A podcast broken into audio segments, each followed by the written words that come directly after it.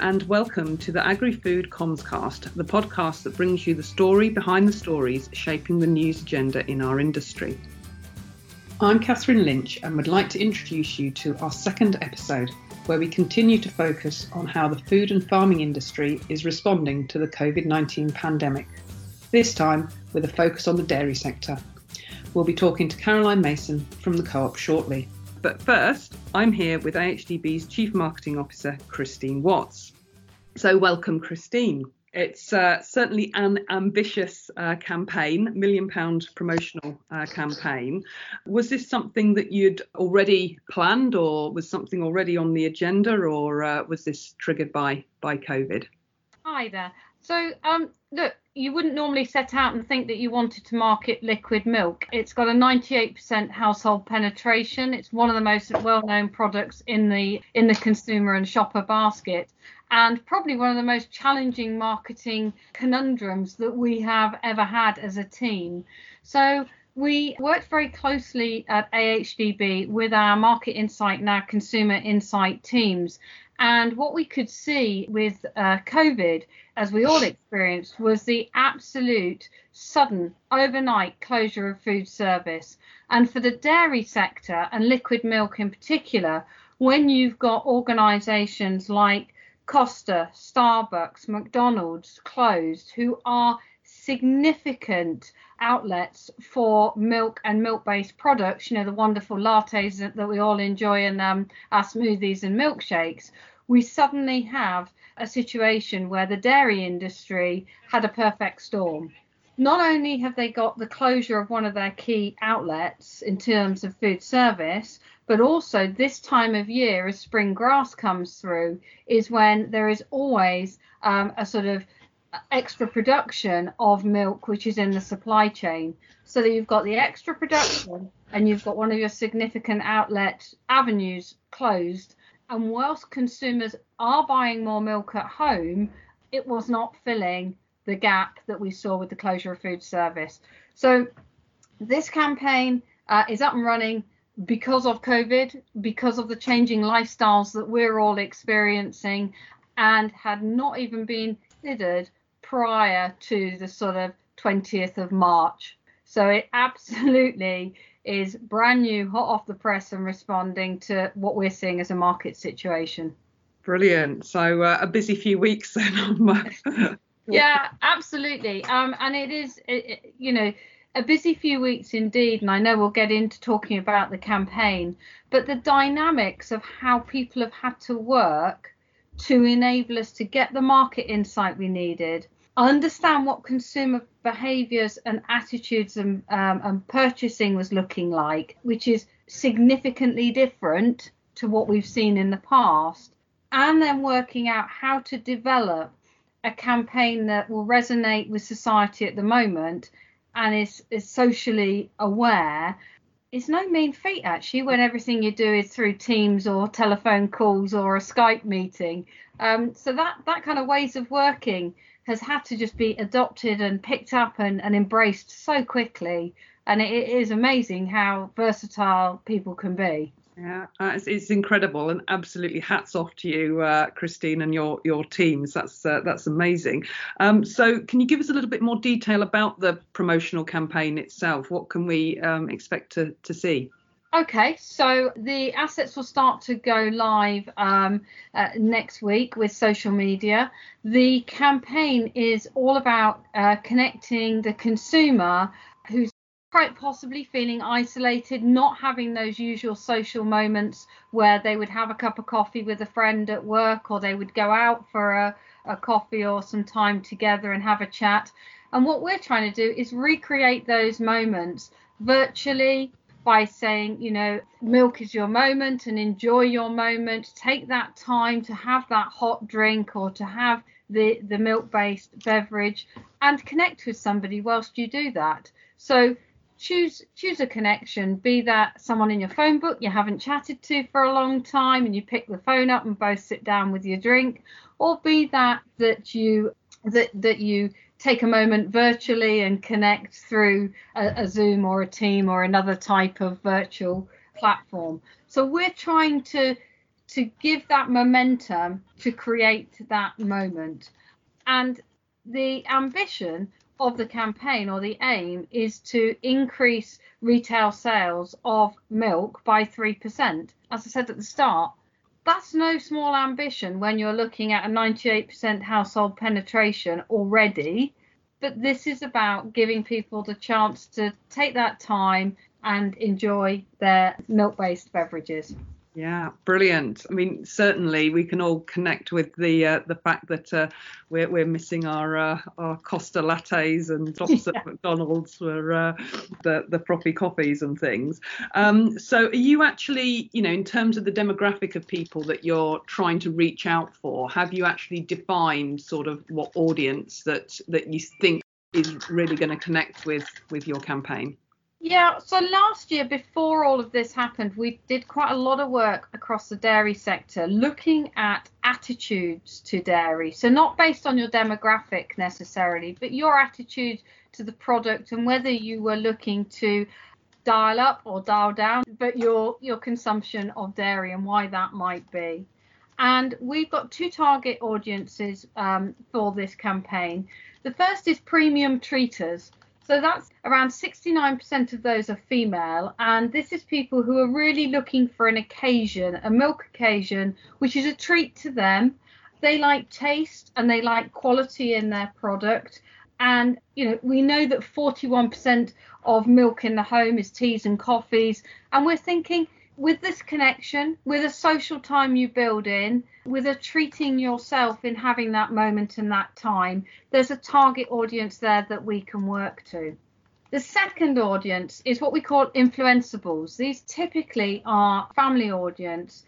85% of them are currently buying milk products, but there's an opportunity where they again can increase their consumption through that family connection and through um, the meal choices that they choose whilst uh, whilst in lockdown and and unable to get out. So we we've done some consumer testing of some of the concepts in the campaign and found that they've worked really well. We've had to do them virtually because of the situation we're in, but the feedback was very positive and both of those audiences responded very well to actually having the time to connect, to pick up uh, and make time for those moments that we would have had in a different way pre our lockdown situations. Yeah, brilliant. And uh, uh, social media you mentioned is that your your main platform you'll be using? Predominantly, we'll start through social media, and then as people w- wish, they'll have the chance to share the moments that they've created and and build a sort of community of of the time that they have spent, be it connecting with a neighbour over the fence or virtually. We'll use some of those images and some of that gen- user generated content then to build through towards the end of the campaign into a TV positioning. So quite exciting how we're we're building it. We haven't got the normal ability to go and use a studio and shoot something as we would with a big script. So again, having to be very agile, innovative, and testing out something that's new for us and actually will be new for many marketers. And we, we'll see how it goes. So we will be doing a full Kantar mix model evaluation and we will also be doing a future thinking deep dive into attitudes from consumers because it is really important that whilst this is innovative and new and all quite exciting at the moment, have we actually delivered what we said and, and has it worked? Thanks, Christine. So, we've just been hearing about a massive £1 million consumer promotional campaign that's aiming for mass engagement. But very often, it's much smaller audiences that we're looking to engage. And keeping with the dairy theme, I'm keen to find out from our next guest, Caroline Mason, Head of Agriculture at Co op, as to how they have developed a long term relationship with their 159 co op dairy farmer group. Welcome, Caroline. Hi there. Now, it's uh, often said, Caroline, that the pinnacle of great PR is to achieve unsolicited endorsement from your audience. Now, you've had a very recent uh, example of that that's uh, come about post uh, COVID 19. So I wondered if you could just give us a little bit of a, a backdrop in terms of how COVID has affected co op and your dairy category and um, actually the reaction that you had from your, your dairy farmer group as a result. Yeah, great. Thank you, Catherine, for the introduction there. So, supermarket supply chains, we are we're used to flexing. Um, we have to flex with the weather. We have to flex when there is a World Cup or a national celebration, and we have to flex when there are shortages in the supply chain.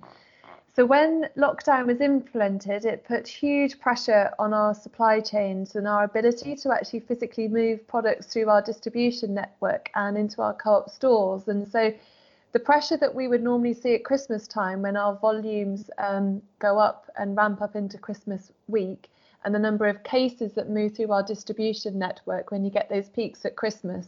Say normally at Christmas we would get 10 million cases that would go through our distribution network change. Well, overnight that ramped up to 12 million cases, which are our distribution network had never been tested in that way, and it's never been tested in that way for, for days after days. So, purely on a logistics perspective, um, to help the supply chain cope, we, we had to coll- collaborate with a number of other retailers so that we could all work together to actually feed the nation. And we drew up contingency plans that would help the country to cope with panic buying. And then, under these plans, with the other British supermarkets, we worked with our suppliers to scale back the varieties of foods and groceries that was available. And this major reduction in our ranges meant that our suppliers could then run their manufacturing plants far more efficiently. And so we essentially drew up a, a product priority list. So that was back at the beginning of um, lockdown. We also had to do an awful lot of work from a protecting our colleagues on the front line. So those people who are serving people when they come into our stores, and we've had to invest millions into protective clothing across all of our stores in England, Scotland, Wales, and Northern Ireland. And we also had to recruit um, a further 5,000 people to help bolster our colleagues that we needed to have in stores to literally help to feed the nation. But then, if we fast forward um, a number of weeks, and the dairy industry was really hit hard by the crash of the food service sector and us um, not having an outlet for all of the milk that we produce in this in this country, the relationship with our dairy farmers, which has been built up over the last um, nine years, really um, came into play even more strongly than what it does on a normal day-to-day um, perspective because we had to ask our dairy farmers to reduce their milk volumes by 3%. And this was an ask that went across the country to all dairy farmers, so not just the 159 dairy farmers that Co-op work with, but Muller, our, our um, dairy um, processor partner, they had to ask all of their dairy farmers to cut their volume by 3% to help help reduce the surplus of milk that we had, but at the same time also help those farmers that had lost their contract into the food service sector so that um, they were hopefully not going to be having to pour as much milk down the drain. So it was an action that was not just for the co-op dairy farmers, but it was also for the greater good of the of the whole industry. And we approached that in a very um, pragmatic way with Muller, who is our dairy processor partner, as I say, and um, we wrote a letter to our dairy farmers um, explaining the situation and asking them if they would support the 3% ask in the milk volume um, reduction with immediate effect. And effectively, we were um, echoing the ask that Muller had already asked of those dairy farmers. And one of our dairy farmers, Bryony Sims, um, she did it, did it along with all of our other dairy farmers. Actually, they all understood the, the reason why this needed to be done, and they all did respond and reduce their milk volumes. But Bryony said, "I feel like I can sleep at night knowing that I've done knowing that I've done my bit." Obviously covid-19 has impacted your business tremendously and for the dairy farmers to be able to sort of cope with you know the, the circumstances that they have done in you know spring peak productivity time being asked to reduce volumes you know it's uh, uh, chaotic to to say the least. I'm I'm sure. Now you've shared on Twitter, and I've I've seen the video myself in terms of uh, the reaction that you've had from your dairy farmer group. Can you just describe to me what what you received from them? Because I, I know it was a completely unsolicited response. Wow, it had such an impact on on me, my team, and uh, so many people at all levels within our business. Um, because when we asked our dairy farmers to reduce their volumes by 3%, we also said that we would continue to uphold our price, so our price that we give to our dairy farmers, which is um, done every quarter. And we'd already agreed our May to July price with our dairy farmers when we wrote the letter to them um, back in April. And we then upheld our price from May to July. So, knowing how much dialogue and how much thoughtfulness goes into the conversations that we have every day as a team with our commercial colleagues and many others in our business, to have received that video that was completely unprompted, we had absolutely no idea that our dairy farmers were going to do this video and to see it on social media on Friday, it literally blew us all away. And I had goosebumps watching it. I had a lump in my throat. Josh, it was my dairy agricultural manager, he well, he was exactly the same. He had a lump in his throat because to have a group of farmers actually pulling together and thanking a retailer is it's just unheard of and it was such a authentic meaningful gesture of thanks that was just unprompted and i think that's what just literally touched all of us in a way that we had no idea was going to mm-hmm. come on a Twitter feed. It was really special. So, so the film itself, it was a, a sequence of uh, pieces of footage from your yes. your dairy farmers, wasn't it? Yeah. So there was about 20 of our dairy farmers who um, had decided that actually they wanted to do a video. So they they all individually in their farms, be it in their cowshed or be it with their family standing in a field with a pint of milk, Brilliant. I mean, that's such a great story. And, and like I say, with the, an unsolicited sort of gesture of that kind where the farmers have grouped together off their own initiative it's not something that uh, you'd commercially instigated or, or anything of that kind i think that really showcased you know the relationship that you'd you'd developed and and even though the the thanks was for I guess, you know, holding the milk price over that short time period, I'd suggest that actually, I mean, I've worked in PR for over 20 years myself and understand that these things don't just come about with one gesture once. And, you know, it's underpinned, I think, by a much longer term relationship where you've really generated trust and, and respect with with that audience. When we're out on farm, we post pictures of us on farm with our farmers and the conversations that we've been having. So we keep a continual flow of how we are working with our farmers in, in the normal world that we live in, with the relationships that, that we have week on week um, with our farmers. And the agri shows, as you say, the Royal Highland, the Royal Welsh, and the Great Yorkshire is a really wonderful opportunity for us to spend time with the British public celebrating great British food, but it's also time for us to invite our farmers to come onto our stand and we spend time with them um, in our grazing exchange. So there is lots of activities that happen throughout the year where we are maintaining a conversation so that each farmer knows knows me and my team as individual people um, and that they feel connected to the co-op as an organization and us as a team and us as human beings as, as well who are very much wanting to work with our farmers um, in a really meaningful way. Well, it's it's obviously paid off, Caroline. I mean, um, to have that kind of testimony from the uh, the dairy group, I think is absolutely uh, fantastic. That brings our podcast for this week to a close. Huge thanks goes to our guest Christine Watts and Caroline Mason. We've had some great insider insight into the upcoming consumer campaign to promote drinking milk and we've also seen how investing in a long term stakeholder relationship has really paid off for the co op. We'll be retweeting the farmer video we talked about from our Pinstone Twitter feed. That's at Pinstone Comms, so do check that out.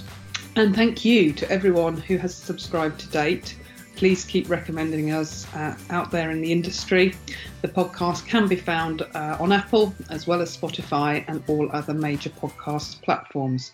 So, we'll be back in a fortnight with more on the stories behind the stories in food and farming. But for now, that's a wrap.